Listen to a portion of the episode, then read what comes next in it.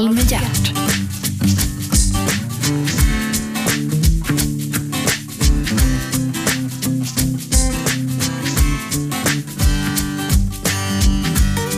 God morgon och hjärtligt välkomna till Radio 1, pratradiokanalen, ni vet, nummer ett. Programmet heter Äntligen, jag Gert Fylking och äntligen är Sara Damber här. Välkommen Sara. Tack så mycket. Sara Damber kommer från Umeå, Ja, född 1977. ja det stämmer. Då är man ju inte så där jävla gammal som jag. Nej, men jag börjar bli gammal. Jag har alltid varit så ung tycker jag, men nu är jag faktiskt 34. Mm. Men, men i sammanhanget så kan man väl känna sig lite ung ibland, kan man inte det? Jag har nog i de flesta sammanhang alltid känt mig ung, men just nu så gör jag inte det. Jag börjar känna mig gammal och vis. För jag brukar alltid liksom vara äldst i alla sammanhang som jag hamnar i. Ja, men då har vi liksom Ytterligheterna. Ja, ytterligheterna. Men du, Sara Damberg, född i Umeå 1977 alltså. Varför Damber? Det, det heter ju inte folk vanligtvis. Ja, men det heter min familj. Det är en eh, liten familj som kommer från Norrland. Är det taget namn? Eh, det... åh, du, det finns så många myter om det där namnet. Jag vet inte vad det är egentligen som är sant eller stämmer. Ja, men berätta den som är mest spektakulär. Ja, men det var att, eh, vad heter det, det var någon i släkten som hette Per som gillade damer, så sa man Dam-Per och sen vart det Damberg. Fast jag tror inte att den stämmer. Men det är den som har fastnat. Damber, Ja, okej. Annars ligger Dambergs nära till hans. Det var ett danshak i Stockholm förr, Ja. förr, förr i tiden. vilken- Du, va, va, gick du i skolan där uppe? Jag gick i skolan i Umeå. Okej. Mm. Studerade till att bli... Alltså, eh, ja, jag vet inte riktigt vad jag ville bli i de unga eh, åren, men eh, vi tror jag vill jobba inom media eller någonting sånt där. Jag skrivit någon sån här essä när jag gick i grundskolan, men det blev det ju inte. Utan sen började jag rikta. Det var ju inte mer. ovanligt när man var född Nej, i slutet på 70-talet Nej, att man ville ägna sig åt media. Ja, jag tror att var och varannan i min klass ville det, så jag följde väl bara trenden där. Ja, men det blev ju lite så till slut ändå. Ja, lite i alla fall. Eller använde sig av media för att kunna nå ut med viktiga budskap. Hade du syskon? Eller har ja, du syskon? jag har syskon. En stora syster och en lillebror. Mm. Och mor och far? Och en mor och far också. Okej, Mm. bra. Mm. Vad, blev, vad blev det av syskonen då? Min bror är kvar i, i Umeå och håller ställningarna där. Min Okej. syster hon eh, hamnade i Uppsala. Aha. Och min mamma är numera i Stockholm och lite till viss del i Umeå och min pappa i Göteborg. Så vi är helt spridda i landet. Ja, ni har lagt landet Ja, liksom- strategiskt Mm. under er liksom. Vi har koll på lite olika regioner. Ja, men det är väl bra. Ja. Är du familje, familjekär? Ja, men jag är familjekär är jag. Men jag har ju liksom sen jag var tonåring inte gjort så mycket annat än att bara jobbat. Så jag har väl varit den där i familjen som inte har funnits med på midsommar och julaftnar och sånt där. Utan Nej. alltid varit på farten. Varför Ja, det? min pappa sa igår faktiskt till mig, vad ska man göra Sara för att du ska komma på julafton? Vad måste man hitta på? Ja, Ja, då sa jag att, det, ja, att jag inte visste. nej men vad, är inte det lite tråkigt? Jag saknar inte det där. Nej, men eh, jo, men ju, jag tycker vad då man har väl sitt eget liv och sin egen familj, sina egna Ja, val. jo, så, det ja. har, naturligtvis har man det. Men, men, men samtidigt, man får inte glömma, glömma på den lill, lilla tuvan man en gång stod på. Ja. Nej, absolut inte. Och det gör jag inte. Jag tycker mycket i de olika jobb och uppdrag som jag haft så har jag oftast alltid släppt med mig det upp till Umeå, upp till Norrland. Mm. Jag tycker att oftast så centraliserar man alla aktiviteter här i Stockholm och det brukar jag vara bra på att bryta den trenden. Du lyssnar på Radio 1 och programmet Äntligen och äntligen är alltså Sa- Sara Damber här. Ska vi ta lite grann så att man förstår lite mer varför du är här? Ja. Eh, just nu, får man väl säga, så, så är du väldigt engagerad. Du har varit ständigt engagerad i, men just nu så är det någonting som heter Playing for Change. Mm. Berätta, vad är Playing for Change? Play of Change är en, en stiftelse som är startad i Kinnevik och som är ett socialt engagemang kan man säga för alla av Kinnevikssfärens eh, bolag. Och då kan man väl säga att, att även MTG, där, där vi befinner oss just nu, är en del utav Ja. Kinnevik. Absolut, och, och Tele2 och, och Korsnäs och Millicom med flera bolag. Och eh, det vi gör är att eh, hela grundidén är ju både att eh, Kinnevikssfärens alla bolag ska bli mer engagerade när det gäller socialt ansvarstagande och sitt liksom, företagsansvar sådär brett. Men det vi specifikt gör är att vi stödjer sociala entreprenörer. Och jag, liksom, min tanke har varit... Men hallå, hallå. Ja. social entreprenör. Ja. Det, det, det låter ju inte riktigt som det, de gifter sig, de där begre- orden. De gifter sig ju väldigt bra ifall det funkar. Då blir det väldigt bra resultat. En social entreprenör är en person som har identifierat att någonting inte står rätt till i samhället eh, och har också en idé hur Så man ska kunna lösa det. Röda Korset är en bra... Ja, jag vara- skulle snarare kanske nämna mig själv som en social entreprenör. Jo, men jag menar som ett, som ett, så man förstår vad man, vad man håller på med. Ja, alltså, om man tänker på, på, för mig när jag startade Friends när jag var 19, då hade jag ju sett ett Vänta problem. nu, hallå, vänta nu. Okej, nu har vi hamnat... Friends Ja. är ju någonting som alla människor i det här landet och i den här staden Stockholm vet vad det är för någonting. Ja, Du startade alltså det ja, när jag du var- var 19 år. Mm. Varför det? Därför jag var, både själv hade varit mobbad när jag gick i högstadiet och att jag var jäkligt frustrerad över att ingen av de skolor som jag hade gått i brydde sig om den här frågan eller var engagerad i den. Och jag såg att det var jättemånga i min omgivning som blev utsatt och jag hade mina egna minnen och erfarenheter av det. Och sen så flyttade jag till Stockholm när jag var 18-19 och tyckte att eh, både flera av de här stora ideella aktörerna skulle anställa mig och ta vara på alla mina briljanta idéer som jag hade. Men det var ingen som var intresserad av det. Och då vart Va- jag så... Men vem skulle, vem skulle anställa Ja, dig? men kanske Rädda Barnen eller BRIS eller Röda Korset eller någon skulle liksom se att den här personen ska vi ta in och så kan hon få jobba med de här frågorna. Men både så var mobbningsfrågan inte särskilt aktuell just då. Den var liksom inte högt upp på samhällsagendan och jag var ung och kanske lite naiv och det var ingen som riktigt trodde på mig. Ung och blond. Ja, Ja. och då tyckte jag att men det här är inte okej. Så då så formerade jag en egen Ja, men bara organisation. där blev du ju mobbad. Ja, nej. nej. Nej, nej, nej. Men, du det är svårt inte... att vara ung Ja, och, men du blev inte tagen på allvar. Nej, jag blev inte tagen har- på allvar. Men det, jag tror att det motståndet gav mig nog mer energi och vilja att göra någonting på egen hand. Och då började jag starta Friends och sen så... Men hur då började starta? Nej, jag, jag började formera en idé och sen så fick jag lite hjälp av människor som jobbade i den här barnrättsbranschen som läste min idé och gav mig lite feedback och sen successivt så testade jag den här på en skola och utvärderade och så funkade det väldigt bra och då Okej. fick jag åka till en till skola och sen ännu en till skola. Vilken var den första skolan? Alltså det var, det var, egentligen var de första liksom pilotskolorna redan i Umeå när jag gick på gymnasiet. Okej. Men sen den riktiga Stockholm var faktiskt Björknässkolan. Mm. Hur togs det emot? Ja, men det togs emot eh, väldigt väl. Det här var en tid när man pratade väldigt mycket. Liksom, det var en stark antivåldsrörelse i Vi är samhället. framme vid slutet på 90-talet nu alltså. Ja, i mitten nästan. Ja. Och, och ehm, man hade ehm, inte särskilt bra åtgärdsplaner mot mobbning överhuvudtaget. Det fanns väldigt lite. Det var ganska låg, liksom, tröst, liksom inte särskilt eh, höga krav från, från staten. Och det var en fråga som var högst närvarande såklart, för mobbning finns ju överallt. där Människor är samman i gruppen.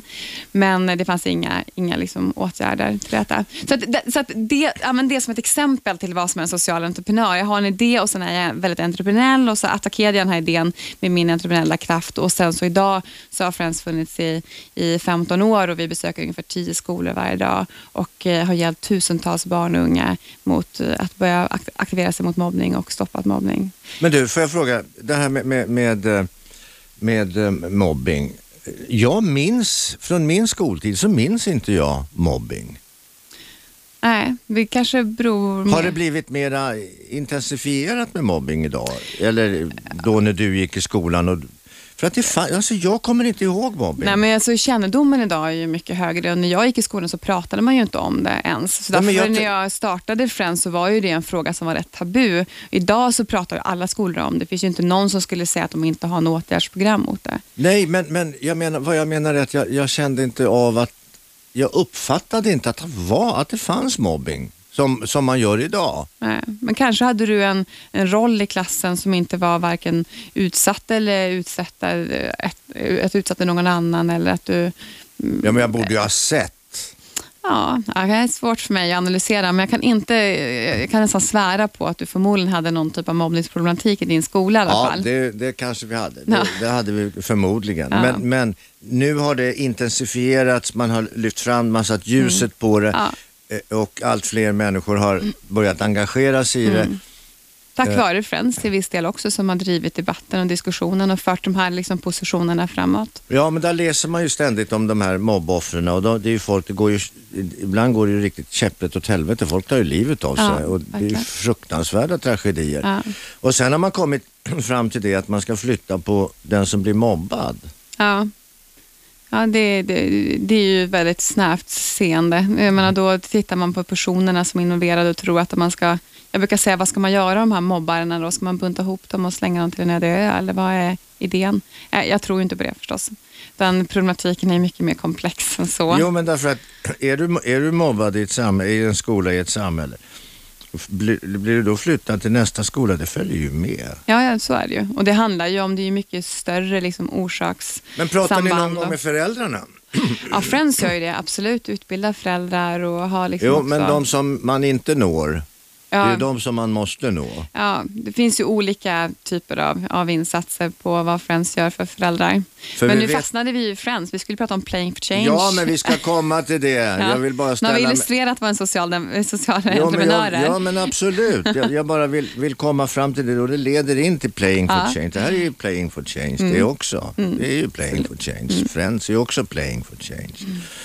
Alla barns rätt att få leka och Mm. leva och njuta utav sin barndom och sin ungdom och Ja, inte vara utsatta för, Nej, för, för saker och ting. Ja. Därför är, är Friends ett jävligt bra avstamp, tycker jag. Ja, nej, men jag köper det. Jag håller med dig.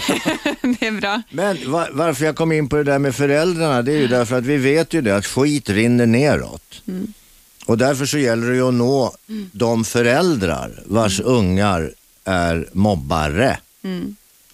Alltså, Friends jobbar ju även inom idrottsvärlden. Där kan man nå föräldrar som inte kommer till skolan. Vi jobbar mycket med opinionsbildning och liksom ren kommunikation till olika målgrupper. Vi jobbar också med företag, gör Friends. Så att eh, man kan nå föräldrar liksom via sina arbetsplatser. Det finns en rad olika sätt, men det är klart att det där är ju en Men jätteutmaning. hela, hela, att det här social, hela det här sociala engagemanget, det bottnade i egentligen att du, du, har, du var mobbad på högstadiet. Mm. Och du tänkte, men så här får det ju inte vara, så här ska det inte vara. Och du lyfte det ett steg. Du hukade kanske i skolan lite grann under omständigheterna. Mm. Men lite sen i backspegeln tänkte, vad är det för jävla skit? Ja, jag tror absolut att den erfarenheten har gett mig liksom det här extrema ändå förmågan att känna empati och förståelse för utsatthet rent generellt. Och Sen är den det, finns ju överallt. Den finns ju överallt. Sen är det klart, jag tror också, jag brukar säga det, att jag tror också att det här att jag startade Friends när jag var så ung, det har också gett mig liksom ett mod till att det går fan att göra skillnad. Att liksom en röst gör skillnad. Och när man är 19 och startar någonting så var jag rätt eh, liksom, kanske naiv och jag var helt övertygad om alla gjorde som jag sa, då skulle allting bli perfekt. Idag när jag kan så mycket om området, då är det ju mycket mer komplext. Det är mycket svårare att prata om mobbning nu när jag har skrivit böcker och liksom Ja. är väldigt eh, duktig på det. Men när jag var 19 då var det verkligen så här, gör så här.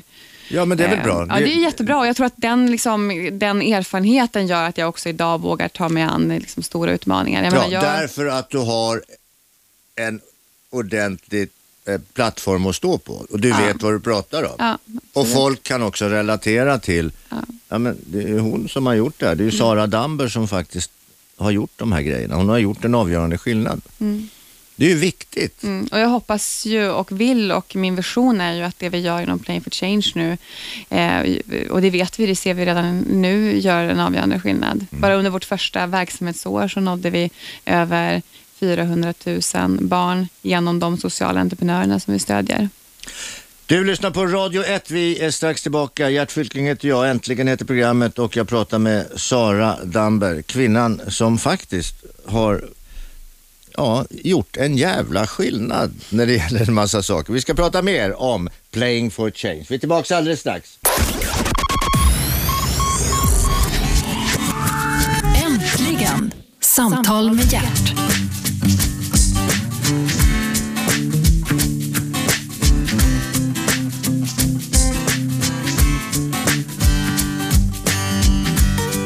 Välkomna tillbaka. Du lyssnar på Radio 1. Programmet heter Äntligen och äntligen är Sara Damber här. Ja, Sara Damber hon kom ifrån Umeå, född 1977 och startade som 19-åring ett socialt entreprenörskap, nämligen Friends. Och det känner ju alla till vad det är. Varför startade du Friends? Jag tror en kombination av att jag själv var utsatt för mobbning och hade en väldigt liksom, stark erfarenhet. Men också att jag såg att det var inte någon skola som jobbade med det här och det fanns liksom inga åtgärdsprogram och så hade jag massa idéer på hur jag tyckte man kunde stoppa mobbning. Mm. Och det blev, Det blev bra. det blev jävligt bra. Det lever kvar. Ja, det lever kvar. Nästa år firar Friends 15 år ehm, och eh, har idag fyra kontor runt om i landet och besöker tiotals skolor per dag.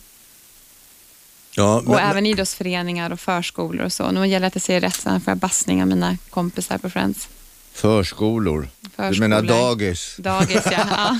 Har du själv barn? Nej, jag har inga barn. Nähä, nej, Nej. men det kommer. Ja, jag har ju alla världens barn, som man så kreativt kan säga. Det, det, jo men så är det.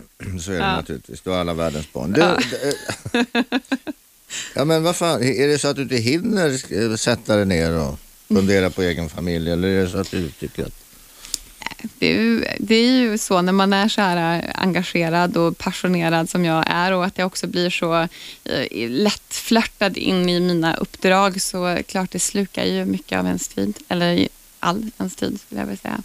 Och nu har jag ju förmånen att jobba med med de här, vad heter det, Kinnevikgruppens bolag som finns i massor av länder. Så den senaste Ja, åren har jag nu, ju vi rest... måste stanna till där för kanske inte lyssnarna känner till. Kinnevik är alltså det så kallade moderskeppet.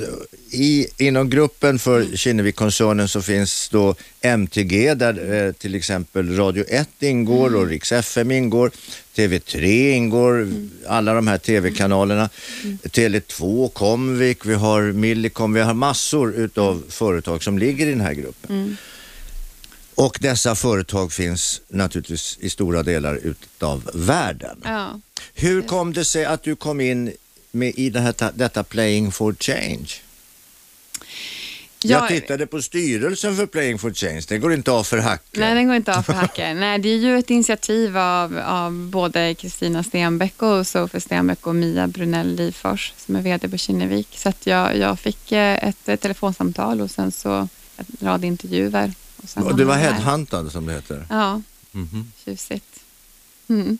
Det var väldigt spännande. För Var kom ju... du ifrån då? Nej, då jobbade jag på, på AMS, som, som numera är Arbetsförmedlingens huvudkontor. Jobbade med eh, att försöka revolutionera Arbetsförmedlingen för att bli duktigare på att nå långtidsarbetslösa ungdomar. Mm. Det gick så där kan jag väl säga.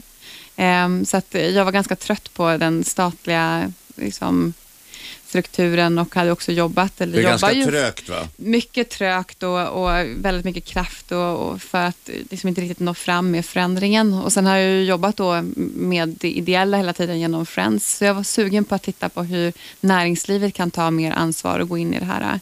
Och när jag fick frågan så kändes det helt rätt. Men du var Och- redan beredd på att göra någonting annat Ja, det när, var jag. när, när Kinnevik hör av sig så att ja, säga? det var jag. Och jag hade också börjat liksom titta på vilka företag skulle vara intressant att jobba med och liksom vilket sätt skulle man kunna jobba med. För men jag jobbar ju med barns rättigheter, det är ju liksom det som är mitt expertområde. Och sen Men du, att, vänta ett tag. Det, det är ju rätt tufft det där ändå. Du är 30 år lite drygt nu när det här börjar Mm. med, med, med Playing for Change. Du sitter och tänker, nej men det här med att jobba inom en statlig myndighet, det är inte, funkar inte för man kommer inte fram. Eh, och det är för trögt. Det är Mm. för, det alltså, de använder väl inte internet, de har väl runstenar fortfarande. Ja, inte riktigt, men det är väldigt... Ja, det är, det är väldigt trögjobbat. ja. Och då tänker jag, nej jag måste härifrån, jag måste hitta någonting annat. Och du Mm. börjar då söka dig och, och titta runt Mm. på, på olika konstellationer.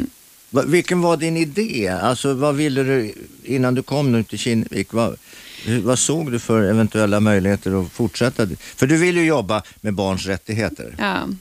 Nej, men idén var att se, att, jag menar, att få känna på liksom den tredje eh, sektorn, näringslivet och se hur kan vi få näringslivet att ta mer ansvar. Och jag tror när man har fightats på liksom i den ideella sfären och i den statliga så känner man ganska tydligt att det här, för att få snabb, jag är ju också väldigt, liksom, jag vill att det ska gå fort, att få snabb förändring så måste man också ha snabbfotade eh, människor med sig och det finns nog mer kanske i näringslivet.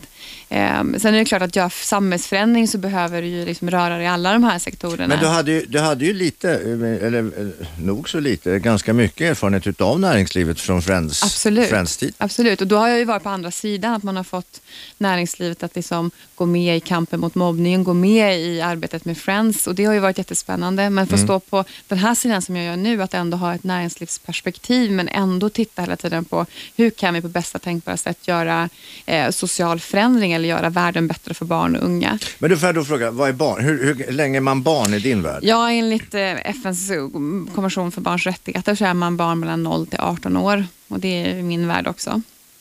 Jag delar det med dem. jag följer det. Ja, Nej, men man, klart, man är barn, man är barn tills man är 18. Sen kan man ju såklart vara barn längre också. Men, eh, Man kan vara barnslig livet ja, ut. och det, det är ju någonting positivt.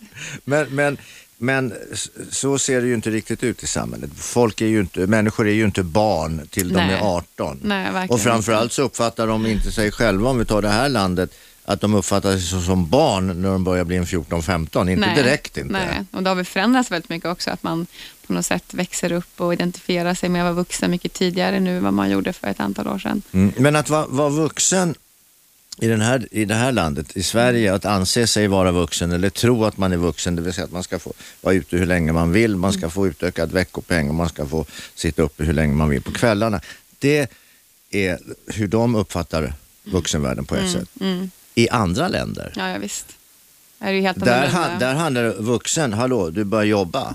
Och det är inte, det är att bära tegelstenar. Ja, men det är intressant. Vi I lans- bästa fall. Ja, visst. Vi lanserade ju Playing for Change i januari förra året här i Sverige. Och då var det ju, menar, då tittade vi ju på vilka barriärer finns det för lek i Sverige och så vill vi hitta sociala entreprenörer som jobbar för att liksom ta bort de här hindren för lek. Och då är det ju, menar, eh, som du själv sa, menar, eh, det är klart utsatthet i skolan, eh, övervikt, eh, funktionsnedsättningar, eh, krigstrauman som man bär med sig, eh, sexuellt utnyttjade barn. Men det finns ju massor av barriärer för lek som står i vägen för att barn ska få sin rätt till sin barndom.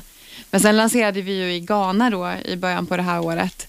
Och då var det ju, eller är ju en helt annan kontext såklart. Och där har vi jobbat mycket med att överhuvudtaget prata om barns rättigheter. Även om Ghana har skrivit på barnkonventionen så är det ju ingenting Ja, som man nu, vi ska ta det alldeles strax här. Det här med barnkonventionen och FN och, och alla, alla människors lika rätt och så vidare. Vi är strax tillbaka. Du lyssnar på Radio 1. Vi har ett samtal här med Sara Damber som nu driver med stor entusiasm och kraft Playing for Change framåt. Riktigt ordentligt kan jag säga. Det är bara att huka sig här i bänkraderna.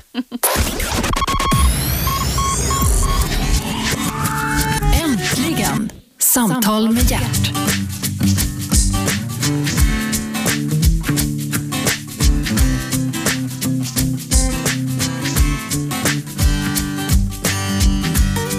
Välkomna tillbaka. Du lyssnar på Radio 1. Programmet heter Äntligen och äntligen är Sara Damber här. Sara Damber född i Umeå 1977. Eh, startade vid 19 års ålder någonting som heter Friends. Friends är ett program mot mobbing. Spritt över Sveriges samtliga skolor. Det blev en jätterörelse det där. Mm, verkligen. Och du är alltså initiativtagaren till det här. Ja, precis. Och det bottnar sig i att du var själv mobbad. Mm. Och att jag hade en idé på hur man skulle kunna stoppa mobbning. Mm. Men det där är ju problemet med många. Att man, man befinner sig i en situation men man ser inte vägen ut. Nej. Det kan ju gälla vad som helst Ja, ja, egentligen. visst. men man ser inte vägen. Men du såg vägen ut. Jag såg nog kanske inte vägen ut just precis under högstadiet, men jag såg klart vägen ut när jag hade lämnat gymnasiet och hade liksom li- fått lite perspektiv till det som hände mig under högstadiet. Mm. Och det behövdes nog. Och det var ju, jag menar, det, det var ju extremt jobbiga erfarenheter, men att idag så här, sen det har gått 15 år sedan jag startade Friends så har jag ju fått använda mig av de här erfarenheterna till att bygga en fantastisk verksamhet. Och så skriver böcker. Ja, jag har skrivit en, en, en, en bok om mobbning förstås. Ja. Vilken överraskning. Nej, inte Nej, egentligen. Nej, där jag ändå liksom mer beskriver den, den synen som jag har på hur man stoppar mobbning. Mm. Och sen, sen hamnade du så småningom att jobba inom en statlig myndighet, det vill säga Arbetsförmedlingen. Ja, jag var också en sväng på, på regeringskansliet och jobbade åt skolministern med de här frågorna med mobbning. Och också en liten kort sväng på socialministern och sen hamnade jag på en myndighet och sen så kände jag att det var dags att lämna det statliga skeppet och ge mig in i näringslivet och det gjorde jag för tre år sedan. Ja, alltså att jobba drag. inom riksdag och jobba in, och inom regering och jobba in, inom Arbetsförmedlingen, det är ju att kasta pärlor för svin. Ah, lite så hårt skulle jag nog inte våga eh, säga. Jo, jag säger det. Ja, okej. Du behöver inte Nej. stryka under på Nej, det. jag men- stryker inte under det. Men jag, jag gör det Ja. därför att om man jobbar i där Mm. Så tror jag att man har svårt att komma fram. Däremot om man jobbar utifrån och mot dem Mm. så att de har någonting konkret att ta ställning till. Det här måste jag säga ja eller, Ja, svara, säga ja eller nej till. Ja. Då får man ja, Ja. eller nej, oftast nej. Men då, då har man en möjlighet att kommunicera. Är man inne i det? Nej, det tror jag inte på. Jag har ju varit på båda positionerna. Från Friends sida har man ju lobbat mycket mot regeringen för att få saker och ting att hända och sen varit på insidan. Men eh, jag, menar, det är klart att göra stora samhällsförändringar så behöver du ju röra dig i den liksom, demokratiska maskineriet någonstans. Men jag kan ju klart säga att det jag har fått förmån att göra under de här tre åren tillsammans med, med våra samarbetspartners, eh, alla de här bolagen, det har ju gett oerhört stor effekt på kort tid. Vi har ju sprungit väldigt snabbt. Ja. Vi lanserade ju verksamheten i Men Sverige. vad fan, det är väl ingen människa som, när det gäller, när det gäller mobbing till exempel, det är ju ingen människa som har en åsikt mot det där. Nej, det, det, det, nej, nej, nej, det är klart det inte Nej men vi, vi har lite mobbing här men det tycker vi är bra. Det är väl ingen människa som, som liksom ställer Nej. sig upp och säger. Nej, det är det ju inte. Det, det är överhuvudtaget tror jag man jobbar med barns rättigheter, att de flesta skriver under på att det är klart vi ska liksom respektera barns rättigheter. Men däremot när det kommer till den konkreta verksamheten och konkreta, att det ändå blir liksom synergier av ett sånt liksom ställningstagande, då är det ju inte alltid smärtfritt. Men du, det finns ju, det här med barns rättigheter, det, det är ju inte någonting som vi har hittat på här i Sverige utan det är ju faktiskt någonting som är taget inom ramen för FN Mm. också. Kan du berätta? Nej, men de flesta länderna i världen har skrivit på FNs konvention för barns rättigheter. Och det är en, Vad innebär barns Ja, rättigheter? det är ju att man alltid ska se till barns bästa, är väl liksom huvudbudskapet. Man pratar om att barn har rätt till utbildning, tak över huvudet, att bli respekterade, eh, bli skyddade på olika sätt. Men många in, inom barnkonventionen så har du också en artikel som handlar just om barns rätt till lek. Och den rättigheten, den brukar man på, liksom, på internationellt håll prata om att den ganska ofta glöms bort. Ofta så pratar man ju om just det här med mat och skydd och tak över huvudet. Ja, det är väl... Ja, det är klart att det är, att det är, grund, att det är fundamentet, men jag brukar ändå säga för att eh, leva liksom, så måste man också ha rätten till att leka. Och, och leken är ju ändå grunden till allt. Det är som, Ja, det är grunden till all utveckling på ett sätt kan man väl säga. Ja, men att det är. absolut. Jag menar, Och lärande är socialt ju... förstående och Ja. socialt anpassande och sådana där saker. Och det vi gör inom Playing for Change är att titta mest på liksom, vilka hinder finns det för lek för barn. Och då dyker det ju på såklart en myriad av olika samhällsproblem. Men du, Mm. ja, när man ser de här då, man ser ju reportage ibland från fjärran land där man ser barn och vuxna, eh, alltså där verkar ju leken vara väldigt, väldigt långt borta. Mm, absolut. finns ju inte en tillstymmelse till lek. Nej, så är det ju. Och när jag började med det här jobbet så ägnade jag rätt, eh, eh, ja, några månader till att göra studiebesök. Och ju mer jag grävde och lärde mig om barns rätt till lek och barns rättigheter liksom från, i andra länder och så, så mörkare blev mitt sinne. Det var liksom på något sätt att jag kände att barn sitter ju liksom in, eh, stängda i burar under jorden eller fast... Eh, alltså det, bilden av barns utsatthet i världen är ju såklart extremt mörk. Men där kan man ju titta, därför tycker jag om perspektivet att titta på, på just barns rätt till lek, för det ger ju oss ett, ett positivt angreppssätt ändå. Ja. Att eh, liksom se målbilden att barn har rätt till att leka och det kan man ju alla på något sätt se framför sig. Och sen att liksom backa och se vilka hinder måste vi då eliminera för att barn ska kunna få det här Men vi har ju utrymmet. ett helt gäng eh, alltså, religiösa konventioner, vi har traditioner som är utifrån kulturella perspektiv. Där, där, där det vi ser som självklart, där är det hallå, så det, det bara är, det går inte. Därför tror jag att det är, eh, därför tror jag det är viktigt att det, det jobb som vi gör inom Playing for Change när vi stödjer just sociala entreprenörer, det är ju att vi hittar människor som jobbar lokalt. Så att exempelvis nu när vi lanserade i Ghana, jag har ju bara spenderat några månader i Ghana och är såklart inte expert på det landet. Men då har vi identifierat fantastiska människor som har briljanta idéer på hur man kan stärka barns rättigheter eller göra Ghana bättre för, för Ghanas barn. Ja, för Och, Ghana eh, är en nation som har skrivit under den här FN-konventionen. ja, absolut. Eh, och eh, man kan väl inte säga att de kanske i praktiken alltid följer den, men, men man har skrivit på den. Och det, det vi gör nu är Mm. Och då, ju vänta, jag ska ja. bara förklara ytterligare. Och Ghana är då ett utav länder där eh, Kinnevikgruppen också arbetar. Ja, precis. Så att allt, Så där finns kopplingen med Ja, det. alltså Playing for Change följer ju liksom Kinnevikgruppens bolags fotspår kan man väl ganska krasst säga. Mm. Så att Ghana var ju en viktig marknad för oss i och med att det finns flera av Kinnevikgruppens bolag närvarande där. Nu håller vi på med Ryssland.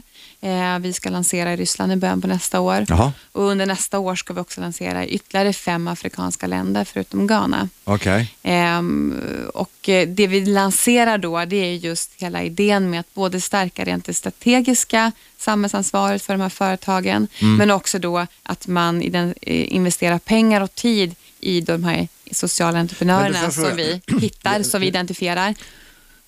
Vilka är vi? Du pratar om Ja, vi. vi, jag och mina kollegor på Playing for Change såklart och de som är såna här Head of CSR på bolagen och de lokala experterna som vi jobbar med och så. Så att alla VDR ute på de här alla stora multinationella företagen Ja. vet att när Sara Damberg ringer, då svarar man. Ja, så är det. I wish, men, men det är målsättningen, absolut. Ja, vi har ju en sån eminent styrelse med alla koncern vdr och det, det tas på väldigt stort allvar. Man vill göra någonting på riktigt. Ja. Och min, min, liksom, min, mitt säljargument internt här har ju också varit såklart att så mycket tid man lägger på att vara strategisk när man gör sina affärsmässiga investeringar, samma tid bör man lägga när man gör sina sociala investeringar. Och jag menar, att dela ut lite skoluniformer eller att eh, bjuda på en skollunch någon gång eller att samla in strumpor till Stadsmissionen, vilket kan i och för sig vara fine, men eh, det kanske inte är det som driver en social utveckling framåt på bästa tänkbara sätt. Utan det jag tror på, det som är hela idén med Playing for Change, det är att vi hittar liksom champions i barnrättsbranschen som är entreprenöriella, eh, har alla de här fantastiska egenskaperna. Vi hittar dem, vi ger dem stöd, både finansiellt stöd men också professionellt stöd från våra medarbetare från bolagen i form av advisors och expertråd och sådär. Och så ska de här personerna då med sin idé kunna skala upp och på sikt växa och nå fler och fler. Men hur, hur kan jag då som Radio 1 lyssnare vara med och, för då tycker jag som lyssnar här, det här är ju skitbra, vilken Ja. bra idé. Ja. Hur kan jag vara med och stödja det här? Och då kan jag säga så här, grattis till alla lyssnare. För idag så öppnar vi ju våran sluss till att vi söker nya sociala Ja. Öppen nu alltså. Ja, den Ja. öppen, öppnade i morse och den är öppen till den 12 januari. Vi söker alltså nya fantastiska, briljanta människor som vill utmanas av att bli en del av Playing for Change inkubator.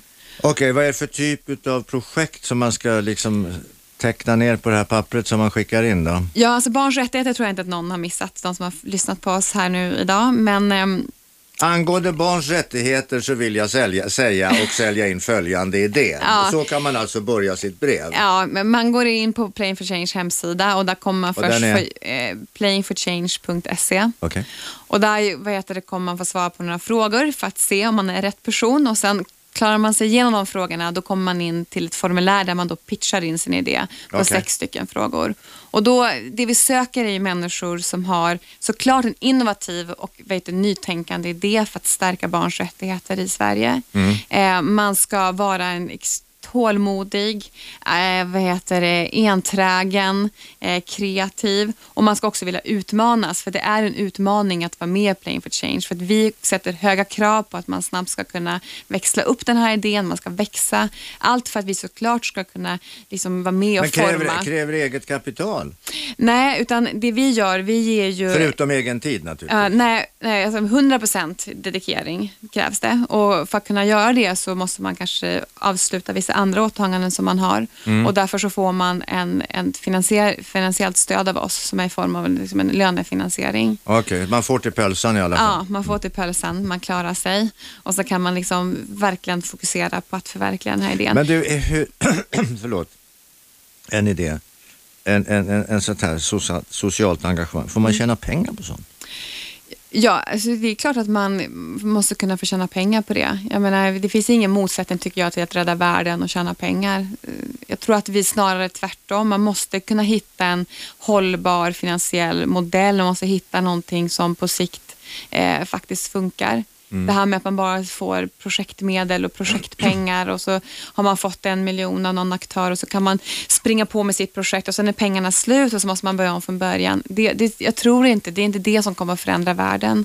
Utan jag tror att de här personerna som har förmågan att både tänka strategiskt, pragmatiskt och hållbart men också har liksom, den sociala förändringen som målsättning. Det är det som är drivkraften hela tiden. Men du, det- sen är det ju, det, det är ju en sak det där, till exempel så, det där att ge pengar till en nation. Mm.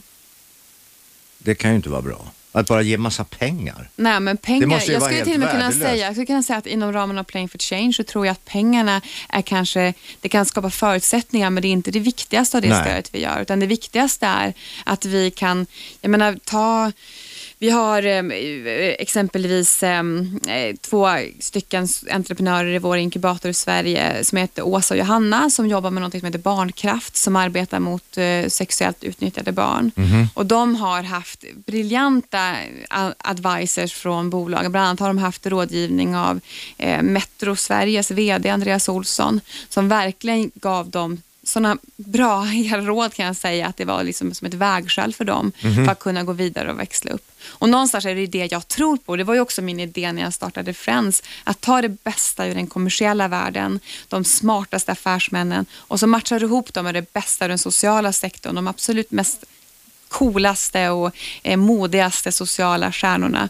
Och så slår du ihop det här, då kan du verkligen få magi att hända. För du behöver de här Ja, verktygen. men då har du lite och- grann hamnat rätt då, när du hamnar i Kinnevikgruppen. Ja, eller hur? Vilken coincidens.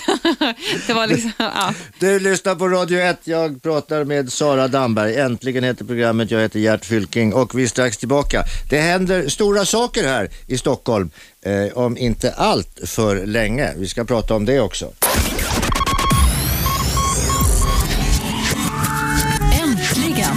Samtal med hjärt.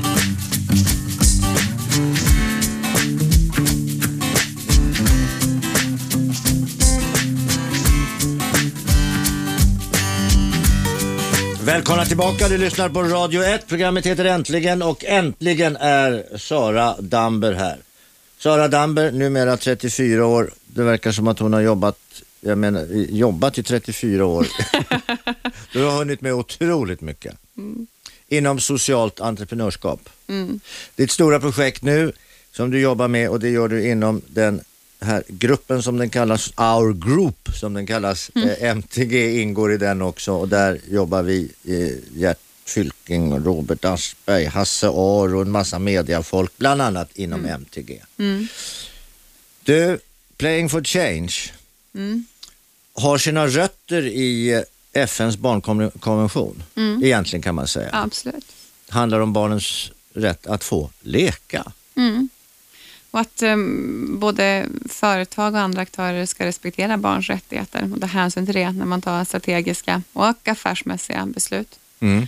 Ehm, och det är det ena vi gör, men det andra är ju också att vi stödjer just såna här sociala entreprenörer. Eller vi hittar personer som, är, eh, som har de här idéerna som kan Men vad, göra vad, världen säg ett bättre. bra exempel på Ja. en, en bra idé. Ja, jag nämnde ju barnkraft här förut. Vi kan också ta, ehm, vad heter det, mm, ja, det, så, finns så många mellan. Vi har en, en kille i Ghana som heter Michael Babo och han jobbar med, eh, jag brukar säga att han är liksom Ghanas svar på Televinken lite grann. Jaha, Ja, för han, han jobbar just med säkerhet och hur man ska hantera trafik. Så trafikfaran och överhuvudtaget säkerhetsfrågor är absolut den största orsaken till att barn skadas i Ghana. Och han håller på att revolutionera hela landet genom att utbilda lärare, föräldrar, barn. Allt ifrån att man ska kolla till höger och till vänster och till höger eller om det är Ja, ja, tvärtom. ja, Och, ehm, och alla de där sakerna som, vi, som jag lärde mig av, av Anita av Televinken i alla fall, men som Ja. eh, som man inte har fått chans att lära sig i Ghana. Eh, och han har massa program för det här. Det han är- är en super, superbra exempel på en Jo, social entreprenör. men det, där är ju, det där är ju väldigt viktigt för att vi eller du kan ju inte komma ner till Ghana och säga nu ska ni göra så här. Det Nej. måste ju vara lokalt. Ja, För de, du känner ju inte till deras specifika Nej. vare sig kulturella olikheter eller religiösa eller stammar eller vad fan det nu är där nere. Det har ju vi ingen aning om här. Nej, egentligen. absolut. Nej, det är klart man kan, man kan läsa på och bli duktig på ett land, men jag tror ju absolut att ska man investera pengar i social förändring, oavsett om man gör det som privatperson eller om man gör det som företag, Mm. då ska man göra det i människor som befinner sig i landet, som har idéer, som har fötts där på plats och människor som, som kan och vet. Ehm, Så i Ghana då så stödjer vi fem stycken såna här Okej. briljanta Michael-typer och i Sverige stödjer vi tio. Men, så, Men nu, nu, nu går ni ut och söker Ja. sociala entreprenörer i Sverige. Ja, nu vi- Och de ska söka för svenska eh, Ja, verksamheter. precis. Och vi har öppnat förra veckan så började, öppnade vi våra slussar i, i Ryssland. För vi har, håller, på att lansera Ryssland och vi har Okej. öppnat också i Ghana för förra veckan. Så det pågår i, på alla de tre marknader som vi just nu agerar på. Men i Sverige så öppnar det idag i morse och vi har öppet till 12 januari och vi söker personer som jobbar för barns rättigheter och har idéer för att stärka barns rättigheter. Men jag kan ge lite mer exempel kanske, för det blir lite abstrakt när jag säger bara barns rättigheter. Vi har en annan kille i, i Umeå som heter Nils Holm som vi stödjer idag, som driver en gymnasieskola för barn med ADHD. Ehm, och hela hans idé är att man bygger en jättestor plåtbåt. Eh, hans skola heter På rätt köl. Och med hjälp av den plåtbåten så lär man sig de liksom, grundläggande kunskaperna man behöver. Och det här har visat sig vara ett otroligt framgångsrikt. Eh, Vanligtvis är det här en grupp som har hög frånvaro i skolan, kanske många gånger hamnar i arbetslöshet. Ja men det där är ju så, det skolan är ju så fantastisk att den helt plötsligt så ska den från sju års ålder tvinga folk att sitta på arsle Mm. och studera teoretiska ämnen tills det att de är 18 år. Vad är det för jävla... Vem kom på den idén? Ja, jag vet inte, men jag tror att det behövs absolut innovativa nya idéer. Men just nu så söker vi också entreprenörer som i anledning av det som hände i Norge i somras, som jobbar just med att stärka en mångfald, respekt, tolerans, en typ av antirasism, solidaritet, alla de här grundläggande värderingarna som vi ändå värnar om i vårt land, men som vi kanske skulle kunna stärka Ja, vi tar dem lite ytterligare. för givet faktiskt på ett sätt. Absolut. Fast de inte kanske är så att de finns överallt. Men vi tror att de finns. Eller skulle vilja att det fanns. Ja, och jag tror att vi alla satt som helt chockade i, i somras när, här, när vi fick rapporterna från, från Norge. Men nu har det gått några månader och eh, mediebruset rusar på och vi vill påminna om att det här är någonting som, som fortfarande pågår både i Norden och i Europa. Att de här högerex, högerextrema rörelserna finns där. Och att eh, vi vill hitta människor som, som på olika sätt har idéer som kan stärka just en förståelse och mångfald och respekt för varandra. Du, eh, vad är det som händer här nu då inom en snar framtid? Du, inom en jättesnar framtid, ganska exakt en, en, en månad, så eh, har vi våran årliga julkonsert, eller MTG har sin årliga julkonsert som i år igen går till förmån för Playing for Change. Det är alltså, man kan köpa biljetter eh, och vara med på den här konserten. Ja, man kan gå in på playingforchange.se och köpa biljetter och då kostar de 500 kronor. Men de här 500 kronorna går oavkortat in till att stödja Playing for Change verksamhet och specifikt faktiskt för att stödja en social entreprenör som jobbar med de här frågorna som jag just nämnde.